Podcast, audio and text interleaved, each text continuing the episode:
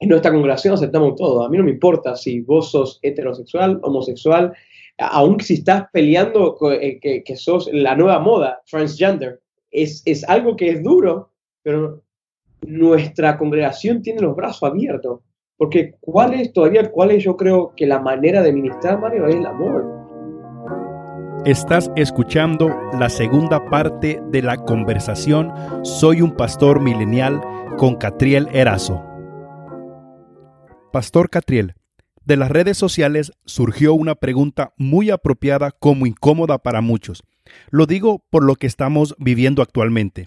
La pregunta es la siguiente. ¿Cómo ministrar y restaurar a los homosexuales? Uh, ayer dije algo que el libro de Jeremías lo retrata muy bien y Juan 3:16 lo retrata muy bien. Dios dice, yo soy el Dios de toda carne, o sea, de toda la humanidad, ¿verdad? Dice, el Dios de toda la humanidad. Y Juan 3:16 dice, de tal manera amó Dios al mundo, que está en el mundo, ¿no? y una de las cosas que yo dije, eh, y va a sonar, vos después encargate del resto, como te lo sigo diciendo, en nuestra congregación aceptamos todo, a mí no me importa si vos sos heterosexual, homosexual, aun si estás peleando eh, que, sos la nueva moda, transgender, mm, eh, es, es, algo que es duro, pero nuestra congregación tiene los brazos abiertos. Porque cuál es todavía, cuál es yo creo que la manera de ministrar, Mario, es el amor.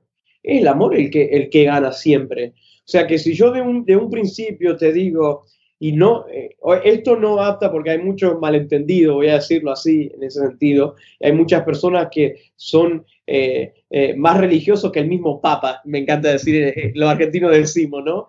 Y van a decir, oh, acepta los homosexuales, acepta el pecado. No, no, no digo eso.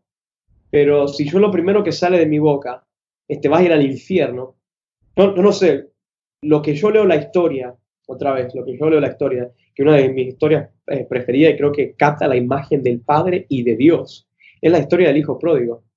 Y yo no sé, pero en la, voy a hablar bien rápido, no sé que me estoy tomando mucho tiempo, pero eh, en la historia y en la cultura judía, ¿verdad? Que es ese tiempo y la, y la, y la parábola que se hablaba, estaba hablando en un momento y era gente judía, era el, era el hermano que tenía que salir para reconciliar al padre y al hijo. Pero el hermano hace todo lo contrario. De hecho, está molesto y le reclama al padre que por qué está haciendo eso. ¿Quién representa a ese hermano? La iglesia.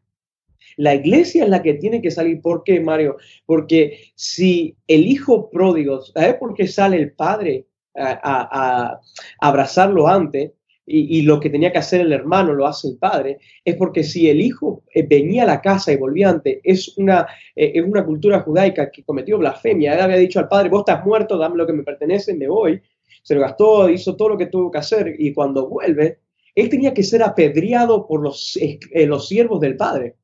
Y si él podía sobrevivir eso, después tenía acceso al, al, al, padre, después tenía acceso a la casa, ¿Y qué tenía que hacer el hermano? El hermano tenía que salir para reconciliarlo y que no lo apedreen, pero no sale el hermano, sale el padre, porque vos no vas a apedrear a mi hijo. Sí, es un pecador, es todo lo que vos quieras, pero es todavía mi hijo. O sea que ese es la iglesia que tiene que, que necesita cualquier generación hoy. Y, estamos hablando que hay personas en nuestra iglesia que están en depresión, con ansiedad y todo eso, y lo primero que decimos es un demonio y lo que necesitan es un padre que salga fuera de su casa, es una iglesia que salga fuera de su comodidad, de sus asientos, de sus altares que han, eh, han, eh, han, fabricado, pero después lo primero que decimos, nosotros somos el templo del Espíritu Santo, pero nos importa más el altar que hemos fabricado que en, verdad el altar que somos nosotros, ¿no? Y tenemos un padre que sale afuera y cuando, imagínate lo que hace él, porque ya los siervos, los siervos de él lo están rodeando él dice, trae, ¿qué es lo que dice? Tráiganle una túnica. Nunca lo bañó, nunca le dijo, andá y lavate porque apestás a cerdo, apestás a estiércol. No, nunca le dijo eso. Pónganle la mejor ropa, pónganle un anillo, pónganle una sandalia. Nunca lo hizo que se bañe. Yo voy a esto. La Biblia, eh, si la vamos a leer al pie, vamos a leerla con usted. Nunca hace que se bañe, nunca le dice apestar, lo, que lo tienen que apedrear. No, Pastor Catriel, tú me comentabas que tuviste el privilegio de restaurar y ministrar a una pareja que estaba en problemas de homosexualismo. Cuéntanos un poco de eso, por favor. Eh, ¿Cómo restaurar un homosexual? Yo tuve el, placer y la honra, en verdad, eh, con mi esposa. Yo eh, restauramos, tuvimos el placer de restaurar un, matrimonio eh, que tenía tres hijos varones uh, mileniales y es más, no estaban en mi, su madre va a mi congregación, pero ellos vivían, ellos viven en Georgia, o sea que viven en otro estado y todo. Uh, se estaban por dejar y, por, en un momento él visitó nuestra iglesia en lo que se estaba pasando todo esto y él le dice a, su mamá, dice, me cayó muy bien tu pastor, me gustaría hablar con él. Me llama por teléfono, me empieza a decir, Mario, yo en, todo ese, que la confianza que se abrió, así como hoy, ¿no? empezamos a hablar de todo, de la vida, y él me dice, ¿sabes por qué voy a dejar a mi esposa? Porque estoy teniendo relaciones eh, eh, con, otro hombre. Eh, estoy experimentando lo que es el homosexualismo, pero nunca le dije ni a mi mamá ni a mi papá, pero yo fui violado por mi primo a los siete años. Estadísticamente, las personas que están pasando con esto del homosexualismo, que están cambiando el sexo, han pasado por algo que ha marcado su vida desde pequeño. No es, no es un demonio, es el diablo que no se le metió, sino que usó a otros para marcar estas vidas y ahora estamos reprendiendo, no, eh, lo que tenemos que hacer es sanar esos corazones y llegar al final. Y hoy, para la gloria de Dios, Mario, te digo, no tienen tres eh, eh, ya muchachos, tienen cinco, están sirviendo en una congregación allá en Georgia con uno de mis padres espirituales que están acá y Dios ha hecho un trabajo que hoy mi esposa, cuando me diste la pregunta, yo le dije, mira lo que me piden que hable. Dice, dice, habla de esto. Mi como vos decías, tu esposa, mi esposa igual, dice, ¿te acordás de lo, que pasó hace poco? Sí, y, y, son mileniales, pero han pasado, claro, pero habían pasado la gorda, gorda, que estaban pasando por todos, ¿no? Hubo eh, lo que era adulterio, fornicación, hubo hubo de todo en ese sentido y hasta salió eso. Y él no fue a ningún terapia, no fue a ningún psicólogo. No digo que eso no sirva, ojo, porque hay muchos malentendidos que dicen, no, eso solo el Espíritu Santo. Sí, pero para eso son profesionales también, ¿no? Pero estuve, yo estoy estudiando, yo, voy a un seminario donde estoy estudiando eh, psicología y estoy estudiando administración pastoral, ¿no? siempre hacerle mucha propaganda al, seminario pentecostal de, de Cleveland, Tennessee, ¿verdad? Y lo que estoy estudiando es eso, eh, y trabajamos con ellos durante un año, durante llamadas, ellos que venían a visitarnos y todo, y para la gloria de Dios él pudo superar eso, pero ¿qué significa superar eso? Eh, que todos los días él se tiene que recordar quién es él y quién Dios lo ha llamado a ser, ¿no?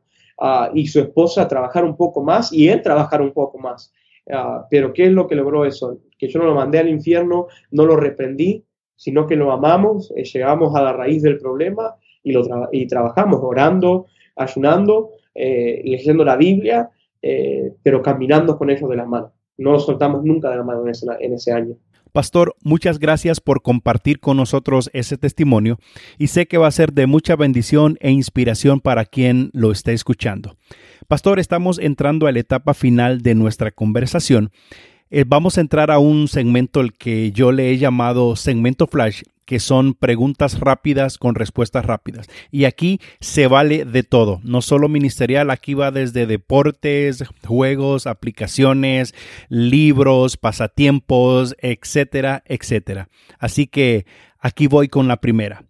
¿Alguna aplicación en tu teléfono móvil que sea la que más te gusta o la que más usas? Número uno, número uno, Bleachers Report. Eh, todos los deportes, fútbol americano, básquetbol, eh, eh, fútbol, tiene todos, todos los reportes, todos los, los resultados, información, de todos los deportes que te gustan. Excelente, excelente. Catriel, ¿tiene algún sueño todavía por cumplir? Sí, Creo, quiero decir una meta. Mi esposa recién se graduó también de enfermera, ella es enfermera eh, registrada ya, y una de nuestras metas para el año que viene es empezar una familia. Nosotros no, no tenemos hijos, o sea que una de las metas es para eh, el año que viene poder empezar eh, una familia y sí, tengo, si te voy a decir, si tengo sueños, sí, mi sueño es poder, que ya empezamos a trabajar en un proyecto para poder construir una, em, un lugar en África, una de las regiones más pobres del mundo, un lugar donde, bivocacional con, para ayudarles a, que ellos eh, aprendan manualidades para poder sobrevivir, también con un comedor para chicos y una escuela. Así que sí, esa es, siempre ha sido uno de mis sueños. Bro, muchísimas gracias por tu tiempo, por tu testimonio. Bendigo tu vida, la de tu esposa y la de tu ministerio. Te dejo el micrófono para que te puedas despedir de nuestros amigos. Ah, la verdad, gracias. Gracias a vos primero eh, por darme la oportunidad, por confiar. Otra vez, eh, la verdad, a mí me encanta esto, lo que es relacionarme con personas, poder seguir expandiendo lo que es Cristo eh, y poder seguir expandiendo el reino.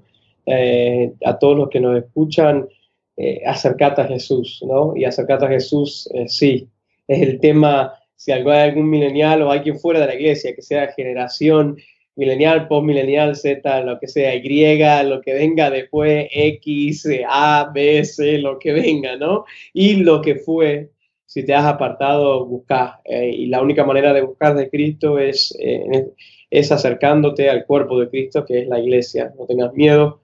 Ah, yo sé que, que Dios eh, en estos momentos está preparando muchas iglesias con un corazón como el del Padre. Gracias por acompañarnos. Una de las cosas que identifican a este canal de podcast es la sinceridad y lo genuino que somos.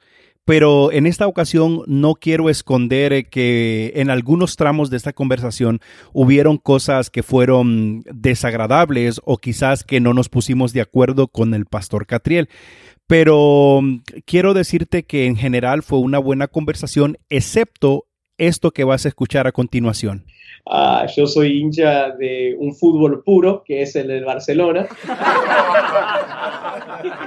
y me encanta el fútbol, soy argentino, así que a mí me encanta. Uh, además está más de decir que tenemos el mejor jugador del mundo, ¿no? Eh, está por más de decir, así que voy a seguir orando, veo que tu visión bíblica es muy buena, la de fútbol, bueno, eh, no todos podemos ser perfectos, dijiste en otro, en otro episodio de tu podcast, así que